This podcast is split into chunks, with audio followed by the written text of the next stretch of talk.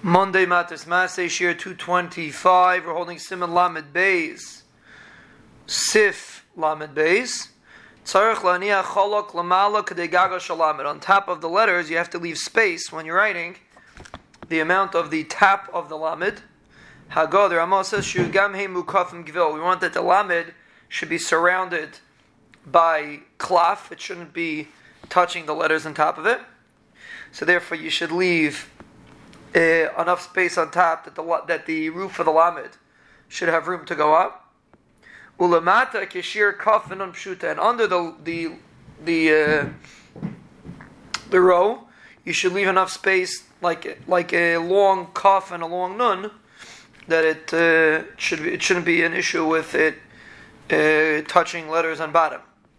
With and in the beginning and the end, you don't have to leave any space, as just a mashahu, but you don't need any any significant space. Hagah, the Ramah says, Miu nagwa seifim laniach ktsas betchila v'seif.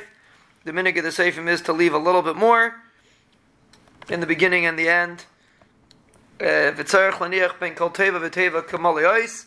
Between every letter, you you leave space the size of an ice. Mishra explains it's the size of a yud, small ice. That's how much space you need. V'chein bein hashitim kimalai shita.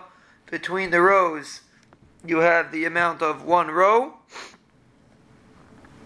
The uben kol ice kimalai chotasar. Between every letter, you need the amount of a here, a here. Kamay b'sefer just like in a sefer Torah. Kamay is Yoreh De'ah, like it says in the Torah in Hilchas Yoreh De'ah regarding a sefer Torah. Laniach ma'at bein. He says between the psukim you should leave a little bit of space. But the Mishnah disagrees, brings Paiskim disagree with that, and we don't differentiate between the psukim, only between the words we do a little bit of a longer space, as opposed to between the letters, which is only the amount of a here.